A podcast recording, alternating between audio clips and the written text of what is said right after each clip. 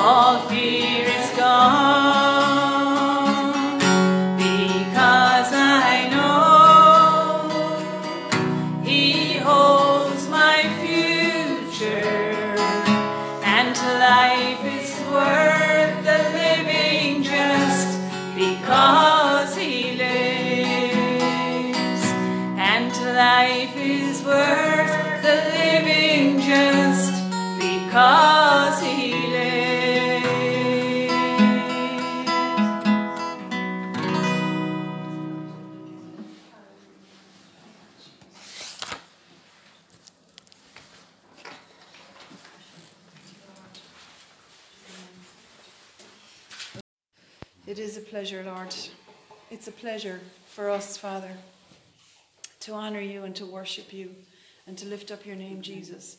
Um, I feel to, to look at just, um, if you go with me to, um, it's uh, First Chronicles chapter 16, just to continue on that vein of worship.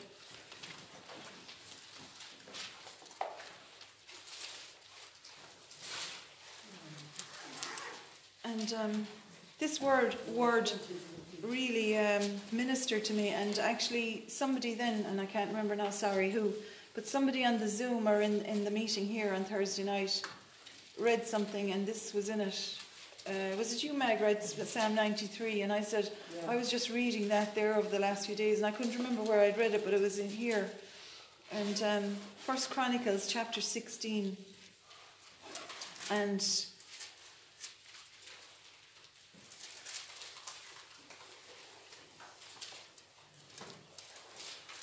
it's David speaking. When they brought the Ark of the Covenant back, um, the Ark of the Covenant in the Old Testament was what God had Moses build to house his presence. Okay? Because Jesus hadn't come yet, um, the presence of God, the Holy Spirit, was only in one place. And so God had Moses and the people to build this elaborate um, vessel or container, if you like, uh, box, ark that housed um, his presence. And so it was his tabernacle and it was, it was holy. And um, you know there were there were certain specifications about how it was made who was allowed to touch it who was allowed and and they put in some of the manna into it and um, you know they they it was a very elaborate piece and there was a certain protocol or or um, rules about how they were to carry it because it was this the holy presence of God was living inside of it and you see when Jesus came that ark was kept in the temple then when they did finally build the temple. But when Jesus came, and we discussed this, I think, on Thursday night on Zoom, and uh, was that when he came and when he died on the cross, it says that the, the darkness covered the earth when his life was ebbing away and the veil was torn, and the veil was the curtain, this giant curtain that the Ark of the Covenant was hidden behind in the temple but that the veil was ripped from top to bottom. So it was God who ripped it, not man, because nobody could, you know, if, if man were to have ripped it, they would have ripped it from the bottom up. But God ripped it from the top down, and his presence left. And left with Jesus when as Jesus died, and the veil was torn. You can read it in the Gospels. And um, this chapter we're about to read here is where they uh, this Ark of the Covenant, anyway, that housed the presence of God, uh, um, the Philistines had stolen it and had taken it from Israel, and Israel had finally brought it back and got it back, and David was, was um, you know, rededicating, I suppose, um, rededicating it into its rightful place. But in in verse um, 25, and that's just what you you sang, Aileen. Um, verse 25, I didn't realize that. Um, will we read it together? For great is the Lord and greatly to be praised. He is also to be feared above all gods. For all the gods of the people are lifeless idols, but the Lord made the heavens. Splendor and majesty are found in his presence. Strength and joy are found in his place, his sanctuary. Ascribe to the Lord, O families of the peoples. Ascribe to the Lord glory and honor and strength. Ascribe to the Lord the glory and honor due his name. Bring an offering of thanksgiving and come before him. Worship the Lord in the beauty and the splendor of his holiness. Tremble before him, all the earth. The world is firmly established, it will not be moved. Let the heavens be glad and let the earth rejoice, and let them say among the nations, The Lord reigns. Let the sea roar and all the things that fill it. Let the fields rejoice and all that is in it. Hallelujah. So, you know, this is a, a mighty psalm that David wrote, a song of praise to God, ascribing to God the greatness, the glory, the honor, and the majesty due his name. And you see, the thing is, is that this past week or two, I've been observing that so many things are vying for our attention.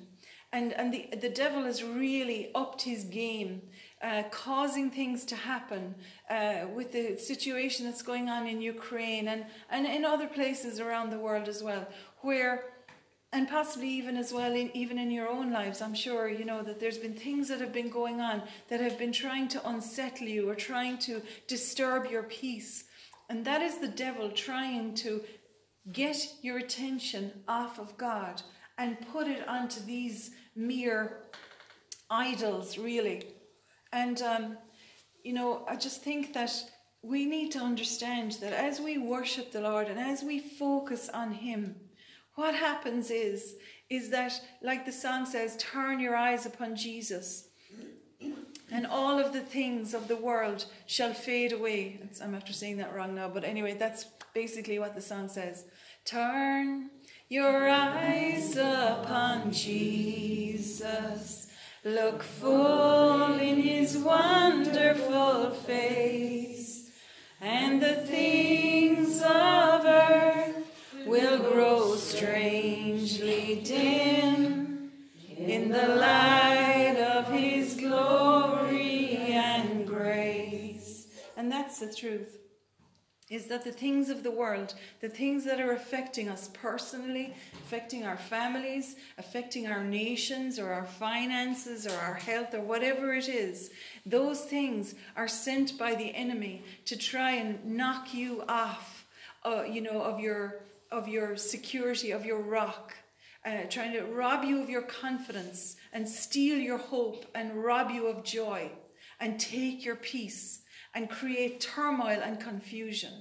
And so today, as we're here in this place, Father, I just pray, Lord, I just release the peace of God upon each person in this place. You said, Lord, that when we would go, um, He told His disciples, you know, when you, when you go to a certain place, and we, I think we read this last week, if they receive you there, leave your peace there.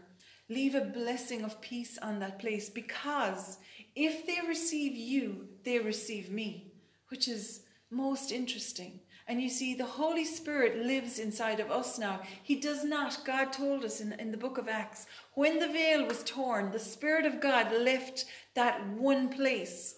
And that's what Jesus said when I go to be with the Father, I will send you the Holy Spirit, and He will come and abide with you, dwell with you, inside of you. And he, what, what the Holy Spirit, why He lives inside of us is, is that when we ask Jesus to come into our lives and to be Lord of our lives, of every part of our lives, the Holy Spirit reconnects our dead spirit to God and then reignites and, and brings resurrection power. His power, the Holy Spirit power, is dunamis, resurrection power. And that resurrection power will breathe life and hope and joy into every part of your being. And so, as Christians, we have to stop letting, and I'm, I'm talking to myself most of all in here, we have to stop letting the enemy whisper, oh, this isn't going to work out, or shout, Look at what's happening now. You're done for. You're never going to be able to do this. We have to stop listening to the voice of the devil and realize that the Spirit of God is living inside of us and start magnifying and worshiping Him and realizing that as we magnify Him, those things that the enemy has tried to affect us with, they diminish down to nothing. And that's what he's saying here. Splendor and majesty are found in his presence. Strength and joy are found in his place, his sanctuary. You see, people are all today, you know, Sundays is a great day now for people to go discovering their inner self by going off on retreats or going off on challenges and, and all kinds of, you know, um, endurance. Um, sports and things like that. They're trying to find joy and peace and rest in those things. But and, and for a while they may and they may get a temporary joy. But then you know in the dark of night when the storms uh, show up and when the wind blows and when the you know whatever attack or, or thing rages there's no joy and there's no peace anymore in that stuff because it was only human. It was flesh. But whereas, you know, in, when we realize that as we spend time with the Lord and you giving Him here, you know, the first of your day, the first of the week, if you like, as well, you are prioritizing the Lord. And, you know, um, praise the Lord. And to be fair to you, you, you, you never complain about how long it is. because, uh, that is something, you know, I think that the people have groomed themselves to say, well, I'll do some kind of a, a religious ritual and I'll pick to see where I can nip in and out of without having to have any big, long, drawn out kind of. But you see, the Word of God is so rich. It, it, he deserves our attention because we think that we're doing Him a favor. Uh, no, it's Him who's ministering to us And in the middle of the week and in the middle of the night, when the storm rages and stirs up, it's only going to be what's inside of you, the Word of God, that's going to come out and be an anchor for you and be a safe refuge and a hope. It's the only, it's only Him. And, and people are very mixed up in the world. There's such a spirit of confusion and distraction that is distracting people away from the truth and, and having them, you know, caught up uh, in idols, really. And, and he said that there, you know. The gods, in verse 26, the gods of the people are lifeless idols. He's not just talking about Buddhas and, and statues and, and things like that there. He's talking about the things that people put before God. And um, praise God, you know, He's so faithful, He's so merciful. And in verse 30, tremble reverently before Him, all the earth. You see, the earth is trembling at the moment, but they're not trembling because of God. They're trembling because of fear, because they've turned their back on God and given him the fingers and said, We don't need you. We want to do what we want to do. And now they're in trouble. And they are trembling. And they need to tremble. I'll tell you that much. It's a dangerous place to be, to turn your back on God. But it says here, the wor- world is firmly established. It will not be moved. Amen. And you know, down through the centuries, down through the generations, uh, there has been turmoil, there has been wars, there has been earthquakes, there has been great upheaval, there has been things that happened in people's lives and in their families. And guess what? You know, the sun comes up every morning.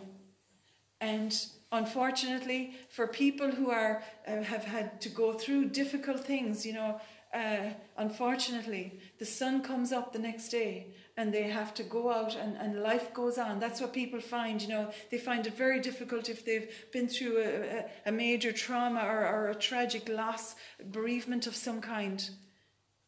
You know, their world stops, but the world still goes on and it is firmly established. And and god you know he wants you to be an overcomer. He calls you an overcomer in fact. He says you are more than a conqueror. Let's have a look at it in romans chapter 8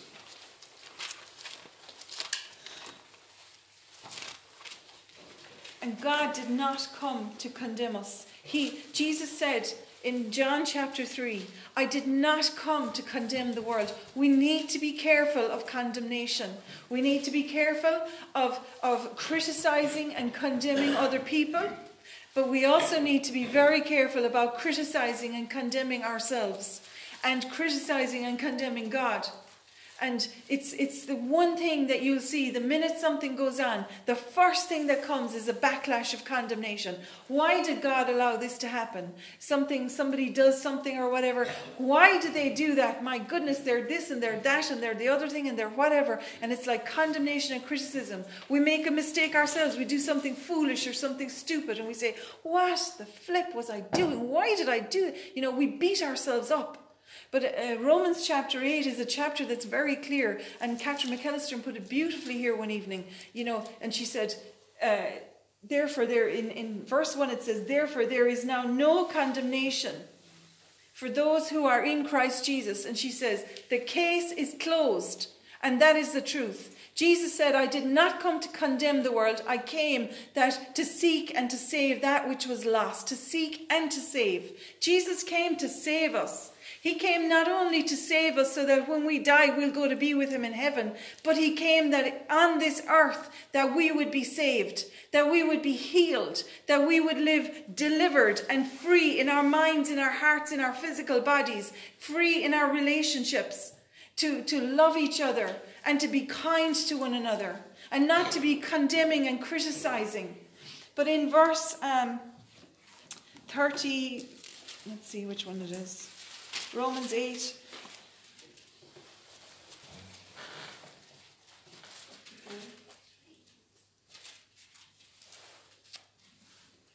In um, verse 31, it says, What then shall we say to all these things? If God is for us, who can be against us? And it says in this one, the Amplified, Who can be successful against us? The enemy is trying his best to be successful against people, to wipe them out, to destroy them, to steal from them, to steal their hope, steal their joy, steal their years. Do you know how many people have lived their whole lives in utter misery and they've been stolen from and robbed by the devil and they don't even know it? Because the Word of God says, My people are destroyed for lack of knowledge. And He's calling us.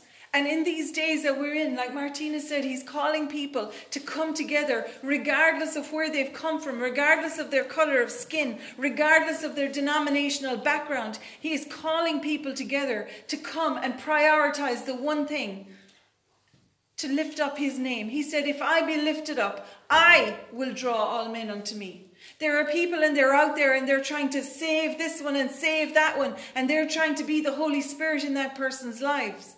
If they only realized, if they would retract and spend time worshiping and ministering the Lord and, and allowing Him to heal them, you know, He has promised us all of our families shall be saved. We stand on that promise and believe it, and we see them saved. We don't see them, you know, um, like the way they're living or whatever, uh, you know, or, or, or whatever situation it is. You've got to stop looking at things in the natural and start looking at them with God's eyes. That's why He calls people, come up higher. Come up and see things from my perspective. If God is for you, who can be against you? He who did not spare his own son, but gave him up for us all, how will he not also, along with him, graciously give us all things? Will you say this, Father God? Father God, Forgive me forgive me for the times for the times when I have blocked you when I have blocked you from giving to me. from giving to me. Because your word says, Your word says, because you gave everything, because you gave everything, your son Jesus, your son Jesus, to die for me, to die for me, you will give me you will give me graciously graciously all things. all things, All things. all things, Everything I need. everything I need, Strength. strength, Hope. hope, Joy. joy, Peace. peace, Patience. patience, Mercy. mercy, Uh, provision. provision, Protection. protection, You will give me all things. all things. Amen. And then he goes on to say, um, "Who will bring any charges against against you, because you have been made and put into a right relationship with Him by the power of His Spirit through the blood that Jesus shed? Who is the one who condemns us? Christ Jesus is the one who died to pay our penalty, and more than that, was raised from the dead, and who is at the right hand of God, interceding with the Father for us." You know, Jesus is there at the right hand of God, and He is saying, Oh, Father, look at him. Look at her. Look at how beautiful they are. Look at, look at everything in their lives. Look at the way you made them. They are wonderful. They are beautiful. He's saying that about every person on this earth, regardless of how they're living, because He can say it by saying, But Father, look at my blood. I know, I see what they're doing, but look at my blood. My blood. And you know, right up until people, until the breath evaporates from their body, God is reaching out and crying out and longing for people to be restored to Him. He does not want to see people messed up their whole lives and see their whole lives taken from them. He came, Jesus said, the thief comes only to steal, to kill, and to destroy. But I came that you would enjoy your lives, that you would have a good life. Say that with me, Father. Father, You came you came in the form in the form of Jesus, Of Jesus. your Son, your Son, so that I would enjoy my life. so that I would enjoy my life. Forgive me Forgive me for allowing the devil allowing the devil to steal, to steal, to kill, to kill, and to destroy to destroy my life. my life. I make a decision Make a decision that from today from today I am going to live I am going to live, in joy enjoy, and enjoy my life. enjoy my life. Help me, Jesus. Help me, Jesus. I believe. I believe. Help my unbelief. Help my unbelief. That's the truth because a lot of people don't believe that. That God wants you to enjoy your life. But He does. So Jesus is there interceding. And then He says, Who shall ever separate us from the love of Christ? Will tribulation or distress or persecution or famine or nakedness or sword? None of those things are going to separate us from God's love. He is very near. In fact, it says in Romans chapter 10, I think, He is very near. He is with you all the time. But the enemy is shouting so loud that you cannot feel the presence of God. And in verse 37, it says, Yet, in all these things, will you say that with me? Yet. Yes. In all these things, All these things, we, we, I, I, am more than a conqueror, more than a conqueror, and I gain and I gain an overwhelming victory through Him, through him, Jesus, Jesus, who loved me so much me so much that He died for me. died for me. For I am convinced, For I am convinced, beyond any doubt, beyond any doubt, that neither death, nor life, nor angels, nor principalities, nor things present, things that threaten, nor things to come, nor powers, nor height, nor depth, or any other created thing will be able to separate me from the unlimited love of God which He demonstrated In Jesus, the Christ, His Son. Amen. I know you've probably forgotten what even the start of that was, but it's gone down into your spirit. And you know, as you speak out the Word of God, what it does is it heals and it restores you inside. And it strengthens you from, that's what the Lord says, you know, He said, that the eyes of your understanding may, may be opened. Well, your heart, your spirit man, it's different from your physical heart you know, needs to be restored and renewed. And how you restore and renew it is by speaking the word of God. And it's the more you speak and read it and, and you know, even listen to it, is what happens is, is that you start to look at life with different eyes. And you say, well, why was I afraid of the, uh, you know, of this or of that? Because there's nothing can separate me from the love of God. And Lord, we just raise up today the nation of Ukraine, Father God, and the nation of Russia, and all of those other nations surrounding it, Lord. Um, Romania, Moldova, Poland, Lithuania, Latvia, um, Slovenia, Slovakia, Czech Republic, Hungary. Um, give me another one. Belarus. Belarus and uh, Serbia and all those places, Father God. Probably forgotten a load of them now, but anyway, you know, Lord, the general area. And we just cry out to you for them today, Lord. And every threat that is against those people, every um, unclean spirit of, of, of death and destruction that's operating there, Father, we just send your word today in power and we command that thing to be resolved in Jesus' name. Oh God, we cry that you would raise up godly leaders who will enter into dialogue and talk out their issues instead of trying to kill each other. You know, it's the spirit of murder. And you can look at that as a war, but I'll tell you, there are plenty of, of um, other situations that are going on, even in families, even in churches, even in communities and towns, even in clubs, in different places where there's feuding going on. And it's a spirit of murder that's behind it, that's trying to, to kill, steal, and destroy from those people. And so, Lord, we just speak today, Father, for the glory light of Jesus Christ to shine upon that spirit of murder and assassination that has been released in that whole um, Eastern European um, area, Father God. And we just speak, Father, for ministering angels to go forth and bring those people by the scruff of the neck, even around the table, Father God, to sort out and uh, their their differences, to repent and to uh, find a solution in Jesus' name. Amen. Amen. Thank you, Jesus. Um, I want to read another scripture in in. Uh,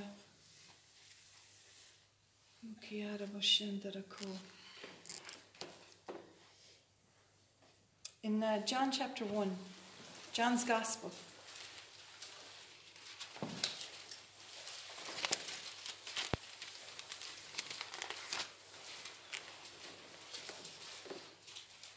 Not everything is as it appears to be. And very often things are going on behind closed doors that are shrouded in darkness. And what needs to happen is, is that the light of Jesus penetrates. And this is why he, he came to the earth, was to bring light. You, re, you sang it, Aileen, you bring light, you bring love. Um, in John's Gospel, chapter 1 and verse 1, this is the Amplified. In the beginning, before all time, was the Word, Christ, and the Word was with God. So Jesus was with God. And the Word was God Himself, because of course Jesus is God. God is the Father, Son, and Holy Spirit. He is uh, three individual persons, and yet they are one. Their unity is, um, you know, hard for us to take in, really, but that's how God wants us to live. Um, but anyway, he was continually existing. Jesus was continually existing in the beginning, co eternally with God. All things were made and came into existence through Jesus, the Word of God. And without Jesus, the Word of God, not even one thing was made that has come into being. In him, Jesus, the Word of God, was life and the power to bestow life. And the life was the light of men. The light shines on in the darkness, and the darkness did not understand it, or overpower it, or appropriate it, or absorb it. And the light and the darkness is unreceptive to it. So what he's saying here is, is that he, Jesus, the Word of God, is the light of the world, and that God spoke everything into existence. And, you know, he said, as he is on this earth, so are we. So we have that same creative power with our words to speak life, to speak death, if you want, to speak blessings, or to speak and release cursing. Uh, to speak and release love, or to speak and release hatred and murder, as I said. Uh, but the thing is, is that the light always overpowers the darkness. And it actually, in, in the NLT, I think it says, it the light quenches the darkness. I love that. You know, long ago when they'd have um, candles or whatever, or if you had a fire outside, say, um, you know, out in the garden, a fire pit or something, at night before you go in, you know, you need to quench the fire to make sure that it's safe and that no sparks or something fly off. Or you, you light a candle and before you go to town, you need to quench the candle. You know, you snuff it out. Well, light quenches the darkness. And Jesus came in the flesh to bring that light into the darkness. And his light is glorious and it, ex- it extinguishes the darkness. In Hebrews chapter 4, can we go there for a moment? This is just what the Lord has been ministering to me. So, this isn't a sermon I've written. I'll just tell you what. Hebrews. Where's Hebrews? Here it is. Chapter 4.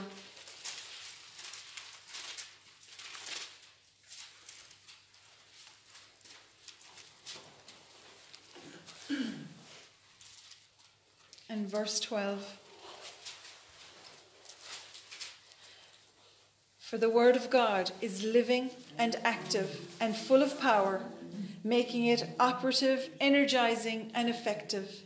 It is sharper than any two edged sword, penetrating as far as the division of the soul and the spirit the completeness of a person, and of both joints and marrow, the deepest parts of our nature, exposing and judging the very thoughts and intentions of the heart. And not a creature exists that is not that is concealed, sorry, from his sight, but all things are opened and exposed and revealed to the eyes of him with whom we have to give account. Well, the word of God is living you see, Jesus is alive. And that's why it's so important for people to understand. That's why those, those pictures that show Jesus on the cross, like it's not that they're wrong. You know, he did go on the cross, but they are wrong in that it portrays him as, you know, it doesn't show the full extent of the, the beating and the, the brutality that he endured because Isaiah chapter 53 says that he looked like a hunk of meat on the cross and not like a human being at all. But um, the thing is, is that those pictures or, or, or crucifixes and things like that that have Jesus on the cross, they're wrong because he's not on the cross. And he's not the baby in the crib. He grew up. He died on the cross, yes, but then God raised him from the dead. And you see, that is what is the whole structure and scaffolding of our faith, if you like. It says it in, in Corinthians um, chapter 15, I think it is. It says that if there was no resurrection from the dead, then we have no hope for anything. You see, God raised him from the dead as a sign and as a seal and as a guarantee that he would raise you and me from the dead. And this is why we have to understand a lot of people are frightened of dying and they've got a spirit of the fear of death on their whole lives that causes them to live their lives in failure and defeat because this spirit of the fear of death is on them. But Jesus Christ is alive.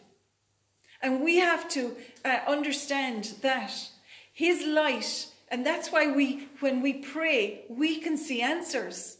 When you pray in faith and according to the word of God, you, God always confirms his word with signs following. Amen. So um, his word is alive, it's living, active, full of power, making it operative energizing and effective. And that is why when you actually open the Word of God or when you come to church and you study the Word, it's like that you, you find that you get refreshed. And that's why you go away different because you've just eaten uh, some living bread, some living food. And it pierces or penetrates even as far as the division between the soul and the spirit. Our soul and our spirit uh, are, are, eternal, are both eternal. Our soul is our mind, will, emotions, our personality, our very inner being. Our spirit is, is, is the person that we are, that God created us to be. And our spirit is more alive than our physical body because our physical bodies will die someday. But our eternal spirit and soul will go to be with the Lord. And this is the hope we have. But in the meantime, not only that, God wants us to live energized, strengthened, alive, enjoying our lives, powerful, successful, not in defeat. He wants you to live victorious and as overcomers, as who He said you are and as who He made you to be. But the devil wants to do his best to make you sure, to, to keep you pinned down. I actually wrote that, that down earlier on in the week. You know, I, that's what I've just seen is that the enemy has been almost, you know, physically holding people down, holding families down, holding nations down. When in fact, if those people would understand God's power and His greatness and His glory and His majesty, they would push Him off in an instant and trample Him under their feet. That's what we're supposed to do. But many of us have been living as, you know, stuck on the floor with the devil's two feet up on top of you, mushing you into the ground. That is not how God wants you to live. And that is not a word of condemnation because we've all lived there. And we've all succumbed to it at times where we haven't risen up and taken our authority and the, the greatest thing that the devil is afraid of, do you know that the reason the devil operates with such a strong spirit of fear is because he himself is full of fear? Because he knows what's his future and he knows what's going to happen and he knows his time is running out. And so, because of the fact that when people are under his influence or have aligned themselves to doubt and unbelief, to uh, you know, prioritizing other things over God, to turning their backs on God, or not, not even knowing about Him, or whatever, being ignorant of His word, what happens is those people are under an influence of a master spirit, which is the spirit of the world, the God of this world, who is the devil, who is full of fear, and that is why they are full of fear. But when a person makes a decision to come out from that realm and enter into the kingdom of God by receiving Jesus, now suddenly you're under the Spirit of God, the Spirit of light, of wisdom, of, of love. That is why we, we cannot operate in criticism and condemnation because it's like we've got one, ki- one leg in one kingdom and one leg in the other. And you try walking like that and you look pretty odd and funny. And, and that's how a lot of people are walking. And to top it all, the devil is pushing them down and they're limping on top of it. So they're, they're looking extremely, you know, uh, crippled. And people are, are, are going through life in a crippled and a paralyzed state. And not only that, but their children are coming in under that as well. This is very serious. We need to get serious. You know, and that's why God said, Seek me while I may be found. Because nobody knows what will happen tomorrow. You know, there are people who are making plans. Uh, they're so sucked into delusion and deception. They're caught up in themselves and in what I want, what I need, what he did, what she did, what they did to me. It's all about me. And they're totally living under utter deception. And they don't know that they will have breath in their body tomorrow. We need to live and realize, uh, walk circumspectly, Paul said in the Bible. You know, you, that means you walk and you watch where you're walking and you watch how you're walking, how you're talking, how you're behaving. But most of all, watch that it isn't the devil who's pinning you down and holding you down, defeated. While you're in Hebrews, can you go back to Hebrews chapter 2? I heard a teaching on this scripture back in, I'd say, 1997, and I still remember it, and it still is something I come back to constantly. I think the Lord uh, often speaks a life scripture to us, and um, I wrote it out again this week. It's um, Hebrews 2 14 and 15. And um, I wrote it out and put my own name in it, but I, I encourage you to do the same. Um, and I'll read it from the Amplified, okay? Uh, Therefore, since Rose, so you can put your own in there, you don't have to call yourself Rose. Therefore, since Rose, God's daughter, that he delights in, shares in flesh and blood the physical nature of mankind, he himself, Jesus, the Son of God, the Word of God, the light of the world, in a similar manner, also shared in the same physical nature, but without sin. So that means that just as we have flesh and blood, he came and was born in flesh and blood, the same as us, but with one difference. He did not sin, whereas all of us have sinned. so that, okay, why did he do that? Why did he take on the, the, the human body? Why did he come and be born and grow up and go through everything? You know, he fell, he cut his knees, he, he swung off trees and fell off and hit his head and banged his, his you know, uh, his uh, shin bone, uh, he stubbed his toe. He, he did all of these things that we did. He, he went through life being rejected, being hurt, being, being wounded. He, he understands everything that we have gone through, but he never sinned. And the reason he didn't sin was because his blood was not human blood. His blood was from the Father. And he did this. Why? So that through experiencing death.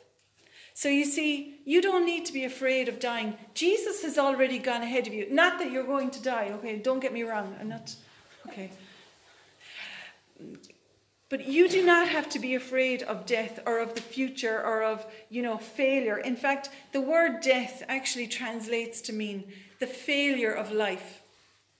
And so death means failure. There can be the death of a relationship where the relationship fails. There can be the death of a business where the business fails. Okay? Uh, death is failure. So Jesus experienced that for me and for you, so that he might make powerless, ineffective, and impotent, so that he removed the power, basically, from him who had the power of death and failure, That is the devil. So the devil had the power of death and failure. Because he sinned, he was booted out of heaven. He came down to this earth. He tricked Adam and Eve into giving him their authority. And now he has authority on this earth to bring destruction and death, not because God gave it to him, because man gave it to him. Man gave the devil his authority. And all of us have done that all through our lives as we have allowed the enemy to run roughshod over us, to bring defeat, to bring failure. And, you know, that's something we have to wake up to. Who is king? Who have we aligned ourselves with? And we need to repent for it in the past, where we have uh, aligned ourselves with the devil and gave in and given him our authority and allowed him to bring destruction. So, so that he might make powerless him who had the power of death and failure, that is the devil, and that he, that's a capital H, Jesus, might free those, free all those who through the haunting fear of death and failure were held in slavery throughout their lives. And that is how the enemy operates. He brings in fear uh, you know, he, he gets an access point, whether it's through unforgiveness or bitterness or sin or immorality or cheating, lying, stealing, you name the commandments, whichever one of them or many of them it is. That's where the enemy gets the access point because he then has the legal right to enter in because you have entered into his dominion and his territory and have now been subject to him as master. And so he had uh, authority then to haunt you with a spirit of fear and to make it hang over you like a black cloud of doom, of disaster, of defeat, of failure all your life and hold you captive in slavery. And there are people who have lived their lives in slavery to the devil and they don't even know it. And God is calling the church to rise up as an army to go out and actually bring good news and to tell people, listen, there is a different way. And you know how you're going to tell them? You're going to tell them because of you having experienced it yourself. Where you can say, I was there, and I can say, I was there.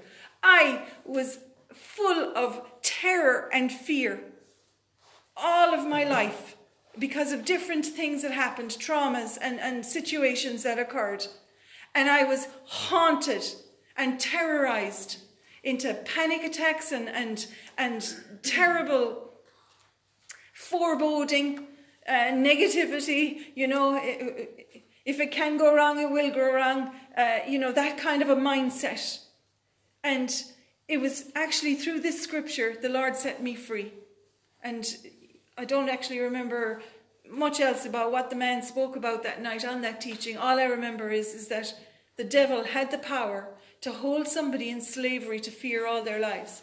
But that that's why Jesus came to break that power and to take that authority off of Satan so that that person could be set free. And, mm. and that's Jesus' ministry. He came to set the captives free. Will you say that? I was a captive. I was a captive. But now, but now because of Jesus, because of Jesus, I have been set free. I been set free. And I will live, I will live in, freedom. in freedom. And my children, And my children will live in freedom. And I tell you, devil, take your hands off my life, my relationships, my children, my work, my finances, my health. No longer will you speak to me. Or hold me down. Instead, I will rise up in my authority and point my finger into your nose and tell you you have been defeated by the blood of Jesus Christ. And never again will you torment me with the fear of death or failure. In Jesus' name. Amen. Look, that's all I'll say to you. Oh, yeah, one final one. This is the first final one. Okay. Proverbs chapter 4. How are we fixed to time? Ah, sure, we've hours yet. It's not dark yet. Proverbs chapter 4.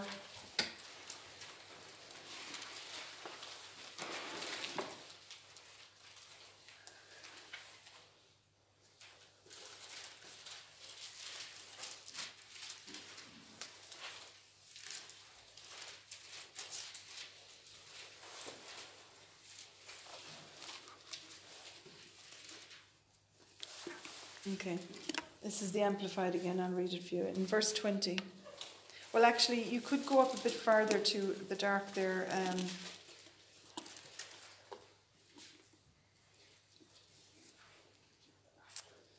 doesn't it say there somewhere that the darkness. Um, oh, yeah, it is. In verse um, 18. But the path of the just, the righteous. Okay, we are the righteous because of the blood of Jesus. His blood has made us right with God. The path of the just, righteous, is like the light of dawn that shines brighter and brighter until it reaches its full strength and glory in the perfect day. So you've got this beautiful picture of, you know, if you want to, don't you love when you look at a, an artist and how they how they articulate their, their gift onto paper or onto canvas and they paint this and you say, you know, what a talent. A, a picture of, of somebody, a road in front of somebody, and the first gleam of dawn is starting. There's just a, a hint of that light, that early east light that you see when the sun is about to break up and, and come up over the horizon. And then what happens? It starts getting brighter and brighter and brighter and brighter and brighter until it reaches the pinnacle and the height of the day. And everything, you know, uh, if you go out in the morning, um, say the summer mornings when it starts to get bright at, at half four or whatever, four o'clock sometimes, um, you know, but if you go out at like half three, it's still dark. And, you know, if you're going out uh, down the road for a walk, you could fall if there's a pothole or something. But once 4 a.m. comes, there's a bit of light and you can start to see the path. And then once 5 o'clock comes, you can see the whole place. If it's a sunny day, the sun is shining and, and everything is exposed. Well, that's what that's talking about there. The path of the righteous is like this light that shines brighter. But it says in 19, the way of the wicked is like deep darkness. They do not know over what they stumble. So, you know, for, for people who are living in darkness, it's, it's a lonely place to be. It's a dark place to be. It's a, it's a frightening place to be because, you know, when it's dark and you can't see, it can be frightening. That's why we turn on the lights. Because the light quenches the darkness and it exposes anything that may be hiding. I see there um, down the national park in Killarney, they've made such a beautiful job in various places where, you know, it would have been extremely overgrown with trees, and I love trees, they're beautiful.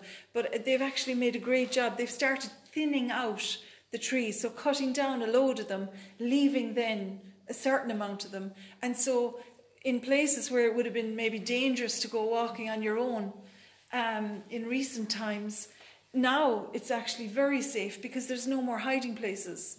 The, the, the, trees have been thinned out, the light is coming in, and you can see exactly who's or what's in there. And nobody, you know, there, there's no hiding places. And this is how the enemy operates. And when, when the Word of God, when somebody takes on the Word of God and starts talking to the Lord and starts studying the Word and proclaiming it over their lives, write it out. Write it, uh, you know, even on little cards and pin it on your in your mirror. I remember one time um, I, it was a bad time we were going through, and um, I had a load of different scriptures written out, and I had them all sellotaped to the walls of our little bathroom. And one day, a guy came to do a job at the house, and uh, he said, "Can I use the bathroom before I go?" And I said, "You can, of course, straight in there or whatever." And uh, anyway, cheekers, he was in there for about a half an hour. but he came out and he was drying his hands. He came out and he said, "Thanks, thanks very much." Now, and and he was he was like really touched. I'd say he obviously, you know, was having a great read of all the scriptures, and uh, But that's how the Word of God it penetrates and it changes how things look to you. You know, and um, so for people who don't know the word, they're living in darkness. And we have to have, as the church, we have to have compassion on them, you know, and to pray for them and reach out for them and, and help them. Um, but anyway, he says in 20, My son, this was Solomon talking to his son. Pay attention to my words, but it's the Lord speaking to you today. So, my son or my daughter, pay attention to my words and be willing to learn. Open your ears to my sayings. Do not let them escape from your sight. Keep them in the center of your heart. For they are what? Life to those who find them, and healing and health to all their flesh. Watch over your heart with all diligence, for out of it flow the issues of life. So you see, our heart, that is our inner man, our emotions, uh, it, it, it really, if you like, sets the tone for a person's life. So if emotionally we are being haunted by fear, tormented by the enemy, torn apart by feuding or confrontation or strife or whatever, then our heart, you know, that's what Jesus said in Matthew's gospel. He said, out of the abundance of the heart, the mouth will speak. So we need to listen to hear what kind of words am I speaking? Because you know, whatever it is that's going on inside of me is coming out of my mouth. And, um, but God's word, Jesus Christ is the word of God. Remember that. So he said, you know, my words are life to those who find them and health and healing to all their flesh. So, Father, we pray today for all those people who are sick, all those people who are dealing with infirmities, dealing with diseases, dealing with, you know, terminal diseases, Father God, even people who've been given no hope, Lord, by the doctors. God, we cry out today for you, to, to you for them in the name of Jesus. And we send your word and power into their bodies and we ask you to touch them and heal them in Jesus' name, Lord, that they would come to know you. And um, in while you are in there, uh, Psalm 107, and look, you'll have to read it yourself at home because it is long, and I don't want to put you to sleep. Are you bored? No. Oh, good. There's only um, 43 verses in it, but uh, okay. like Richard, that was the best ever. You know, when we were in lockdown and we were doing the podcasts, and Richard would send in a, a little recording every week. And at first, he was only uh, giving the Father's blessing, you know, from number six, which he always does every, every meeting here. But uh, then he started to read a few Psalms, which was wonderful. Like, he was really blessing us. And then one day, I still can see myself in the hall, and, and Louise said, this is funny because Louise was the one doing the recording for him with the phone, and she said she had the exact same reaction because she has the phone ready for him, ready, pressed record, and off he goes. Psalm, 119, and she goes, she looks at it like this because there's like 100 and um, whatever it is, 50 verses in that Psalm. She was like, look, how am I going to hold my finger on the button for this long? And it was the same when when it came when the recording when she sent it to me then and I heard him saying Psalm 119 I was going oh my god.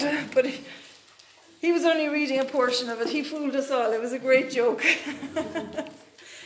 But um, in Psalm 107 um, in verse 1 I give oh give thanks to the Lord for he is good. His compassion and his loving kindness endure forever. Let the redeemed of the Lord say so. Say so whom he has redeemed from the hand of the adversary. So we have to say so. We have to speak out. Our faith is, is, is a speaking faith. You know, uh, so we have to say and, and proclaim God's word. That's how you turn back the enemy. And the devil, he is terrified that the church would actually grab a hold of this because he knows that then he will not be able to hold you back. Because when Jesus was in the wilderness and Satan came to tempt him or to, to harass him and oppress him, Jesus never responded with anything else except the word of God. And it said that Satan left him because he knew he couldn't get the better of him. He cannot get the better of you when you have the word of God and when you say so, when you let it out of your mouth. In verse 6, they cried out to the Lord in their trouble, and he rescued them from their distresses. He led them by the straight way. You see, he wants to do that. He, he has a path for you to follow, and he wants you on that path, and he wants to bring you along it and hold you up and lift you and strengthen you and protect you. In verse 8, let them give thanks to the Lord for his loving kindness and for his wonderful acts to the children of men. For he satisfies the parched throat and fills the hungry appetite with what is good. You know, that's what he longs for his people to hunger and thirst for him. And um, there are people who are actually physically hungering and thirsting today.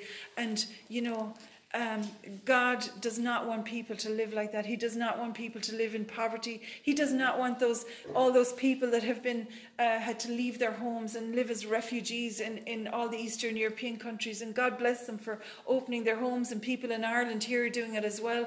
And you know, God bless them. But those people want to be back in their own homes. They want to be working their own jobs, living in their own lives, in their own with their own families. And we just believe that Lord, that you will turn this whole thing. Um, and, and, and bring deliverance to them in Ukraine in Jesus' name. Um, some dwell in darkness and in the deep, deathly darkness, prisoners bound in misery and chains. You see, that's where people are at in, in, in the darkness. But God, Jesus came to bring the light. And then in verse 13 it says, Then they cried out to the Lord in their trouble. He saved them from their distresses. He brought them out of darkness and the deep, deathly darkness. And what else? And He broke their bonds apart. The shackles that were holding them to fear, to torment, to failure, to defeat, to, to feuding or, or, or, or fighting or whatever. God wants to break those shackles, but it's going to take us being vulnerable with Him and yielding to Him and offering Him the sacrifice of praise, even in the midst of, of trouble. Um, he has shattered the gates of bronze in verse 16 and cut the bars of iron apart. Hallelujah. Um, again, it says there in 19, they cried out to the Lord in their trouble and he saved them from their distresses. In verse 20, he sent his word, that's Jesus. He sent his word, Jesus, his son, and healed them and rescued them from their destruction. And you know, you can pray that. You can pray that for the nation of Ukraine. You can pray it over your finances if they're in a destructive state. Lord Jesus, you sent your word. You have healed me. You have healed my finances and you you you have delivered me from every destruction. You can speak it over your body. Lord Jesus, you you came uh, God sent you to heal me physically, emotionally, mentally you, and to deliver me and my physical body from every destruction. Like we read earlier in Proverbs 4, His word is life to those who find them and health to all their flesh. So as we proclaim His word, we are proclaiming life. And life will flow, and you will start to see things changing and start to see uh, circumstances transforming. Amen. And in verse 28 and 29, again, they cried out to the Lord. He brought them out of their distresses. And in 29, I love this. He hushed the storm to a gentle whisper so that the waves of the sea were still. And I pray that today for you. As I said earlier at the start, I pray the peace of God upon you today, upon your families, upon your lives, upon your finances, upon your relationships, upon your work, upon your businesses. And that God, that you will see Him hushing every storm in Jesus' name. Praise God. In uh, Luke chapter 1, I'll just read this for you. Um, in verse 77. It was actually John the Baptist's father, um, Zechariah, speaking this, and he was speaking it over John. And you know, John the Baptist is called. Um, the apostles asked Jesus, who, who was John? And he said, I tell you, he was Elijah come, you know, the spirit of Elijah. But funny, in the book of Malachi, it talks about two, um, you know, types of Elijah. And, and the second Elijah, the first Elijah who came back was, was John the Baptist preaching the word of God. But the second Elijah, I believe, is the church. you know, and, and to be able to preach and, and, and bring the good news and to demonstrate, I suppose, the kingdom of God and the power of God. And um, in verse uh, 77, um, he's talking to John the Baptist here, but he's, he's talking to, or he's prophesying over the uh, mantle of John, the mantle he was carrying, which I believe that the church today are carrying, because God is using us. John was a type and a foreshadow of the church coming and proclaiming, Repent, the kingdom of God is at hand. Be baptized and be restored to God. And so he's prophesying here even to the church, I believe. And he says, um, uh, in 76 For you will go before the Lord the Messiah to prepare his ways, to give his people the knowledge of salvation by the forgiveness of their sins, because of the tender mercy of our God, with which the sunrise, the Messiah, from on high, will dawn and visit us, to shine upon those who sit in darkness and in the shadow of death, to guide our feet in a straight line into the way of peace and serenity. And it says then that the John, that John, the child, continued to grow and become strong in spirit. And you know, that's you as well. Because through the Word of God, what you're doing is you're growing. And I was just thinking the other day that, you know, when we were young, most of us were reared on, on bottles of milk, weren't we, as babies? And um, you know, some mothers fed their babies themselves, and others used bottles and uh, with you know mix and all that. But like, I remember several instances of people who I knew, who, um, say, when they were five, six years of age, they still had a bucky, a secret one. Do you know?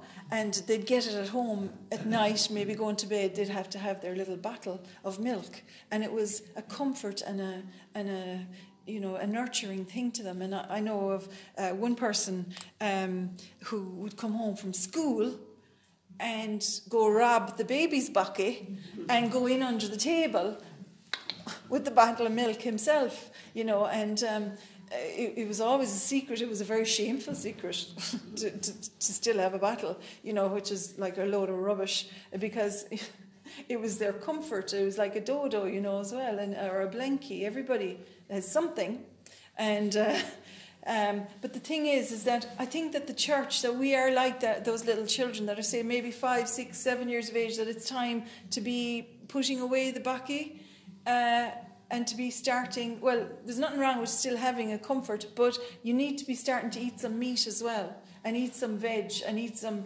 proper meals. Because what we used to see, uh, one of my own brothers, he was like three years, uh, you know, of age, and he still had his battle, and he had all the signs of it as well, because he was a fine, big, burly fella. He was the strongest of the whole lot of us, uh, because he loved his battle so much. And mom used to go out at night. To, you know, if she was going to church or something, and she'd say, "Rock the baby," you'd be going, "Oh, you know, and you have to rock the baby to sleep. And, he, and he'd be looking at you, drinking the bottle. And he was about a year and a half, this stage, two years of age and he'd be looking at you drinking the bottle, and you say, Shut your eyes and go to sleep, will you, you little brat? and no way would he budge. He'd drink the whole bottle and drain it. And then he'd look at you, and, and you could see the glint in his eyes. And he'd shove up the bottle to you, and he'd go, More Mick. so Mom then used to freak out and she said, Did you give him two bottles of milk? I was saying, I gave him four bottles of milk just to shut him up and make him go to sleep. Like. but, um, you know, because she said, The milk is bad for him because he's not eating his dinners then. He won't eat his dinner. He's full of sugar and full of milk because the milk turns to sugar instantly in the body. And of course, that's why they love it so much. I, I wasn't his mother. I didn't care. I'd give him whatever he wanted once he'd leave me alone and go to sleep, you know. But um, I think that many of us are like that. It is time to put away the bucky and start eating the meat of the Word and getting into the Word of God, you know. So I encourage you with that. And, and if you still have a battle, look, it's okay. There's nothing wrong with that. But make sure you're getting some nutrition from meat and veg as well. Okay, so. Um, the child continued to grow and to become strong. So you are growing and becoming stronger in your spirit. You're becoming stronger in your wisdom and your understanding because the more of God that you allow to pour into yourself. You know, somebody said that at that meeting last night. I thought it was really well put. Um, he said, um, none of, none of, no, all of me, none of God. Some of me, some of God none of me, all of God.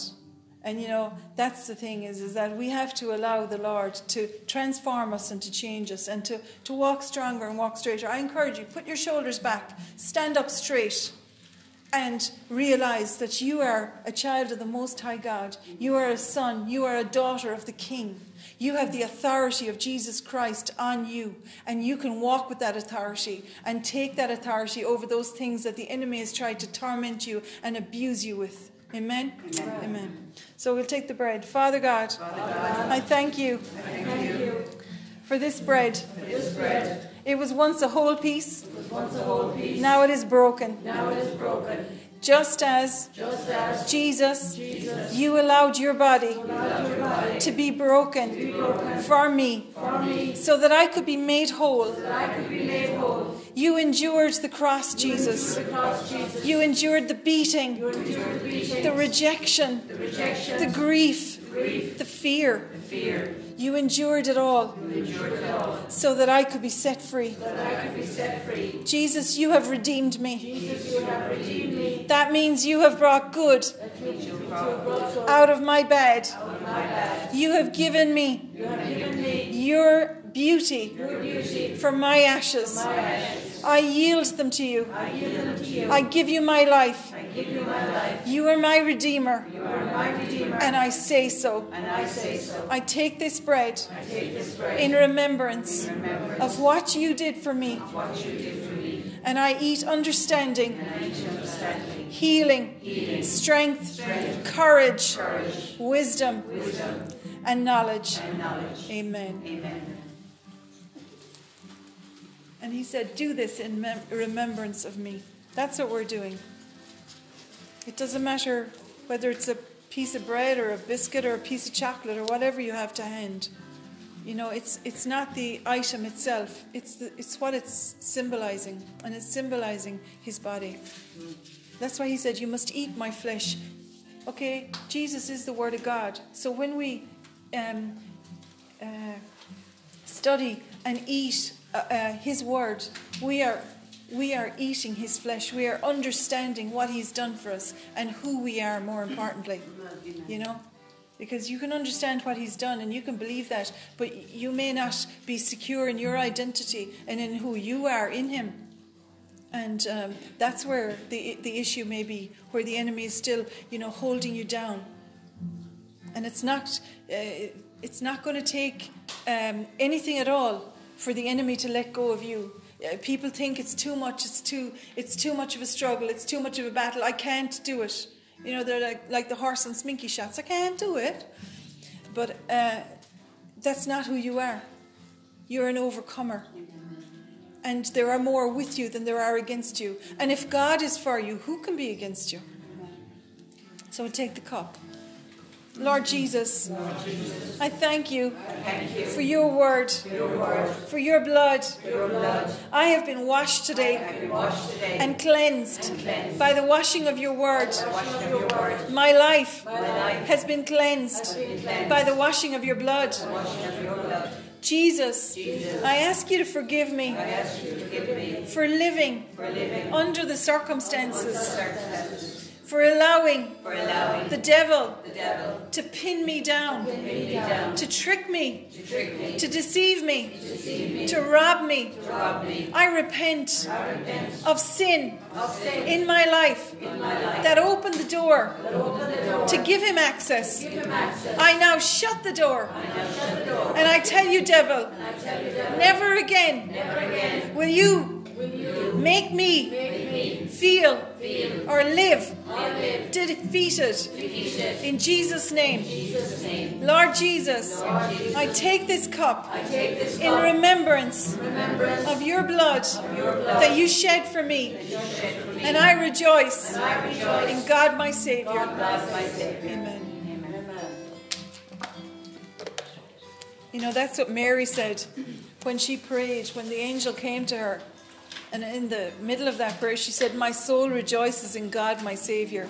We all needed a Savior, and he, Jesus came, and He made it simple. He didn't make it complicated. And it's the enemy is constantly trying to cause confusion and turmoil in order to complicate and clutter things. And that's how he clutters people's lives and he clutters their heads with stuff that's going on or with feelings or, or, traumas from the past. It causes clutter. Well, God is not the author of confusion or clutter. He is the, he is the God of order. And He wants to bring order into your life in those areas. It's like we said before, you know, when, when somebody comes to visit your house and you long ago, you know, we used to do it anyway. Tell, I used, to, well, me, John didn't care, but I told the children, don't ever open that press when anyone comes in here. Do you hear me? Don't ever let anybody into your room today because of the cut of Let's put all of the, the stuff and the crap into that room and let's shut the door when they're coming and nobody open it. Got it? You know, and, and that's what our lives are like often. And, you know, what the Lord wants us to do is take all the stuff out and bring it out into the open and then deal with it. Dump it or put it somewhere in its place so that you can open all the doors in your house. You know, uh, I used to say that as well. In the days you'd clean the house, uh, you, we can all sit down safe in the knowledge tonight that no one will call anyway, that's for sure, because no one ever calls when it's clean. But uh, all the doors were wide open and anybody could walk in and see the place, you know, and, and that's what our lives are like. Uh, we have to see that the enemy causes circumstances, causes busyness, causes distractions or attacks to get us full of clutter. And so that it's like you can't even think straight. But I, I just want to pray today for you. Father, I just release a blessing today now in the name of Jesus. And I thank you for the fire of God, the power of God uh, to fall upon each person here. Holy Spirit, we ask you today, just lift up your hands. Oh, Holy Spirit, we ask you today to come and to baptize us afresh with your power. Lord, you are the, uh, the, uh, the God of order. And we ask you to forgive us for the times where we have come under confusion or where circumstances have brought clutter and overwhelming stress. And I take authority over that, those attacks that have, have caused wounds and grief and sorrow and, and pain in people's hearts here today, where there has been fear and defeat and failure. And I say in Jesus' name, that is broken today. We bind you, devil, and we release today the spirit of life and the light of the world to shine in in every area of your heart and bring freedom and joy and his peace and hope eh, in Jesus' name. Amen. Thank you, Father. We thank you for healing. Thank you for physical healing in people's bodies because, Lord, you always confirm your sign, your word with signs following. And we thank you, Father. You are so faithful to your word. And I thank you for turnaround today in people's lives, in their finances, in their in their families, their children, in their physical bodies, Lord. I thank you for those things that the enemy has tried to tie them down with, shackle them with, to be broken in Jesus' name. Thank you for the power of your word, Lord. Oh, we praise you, Jesus.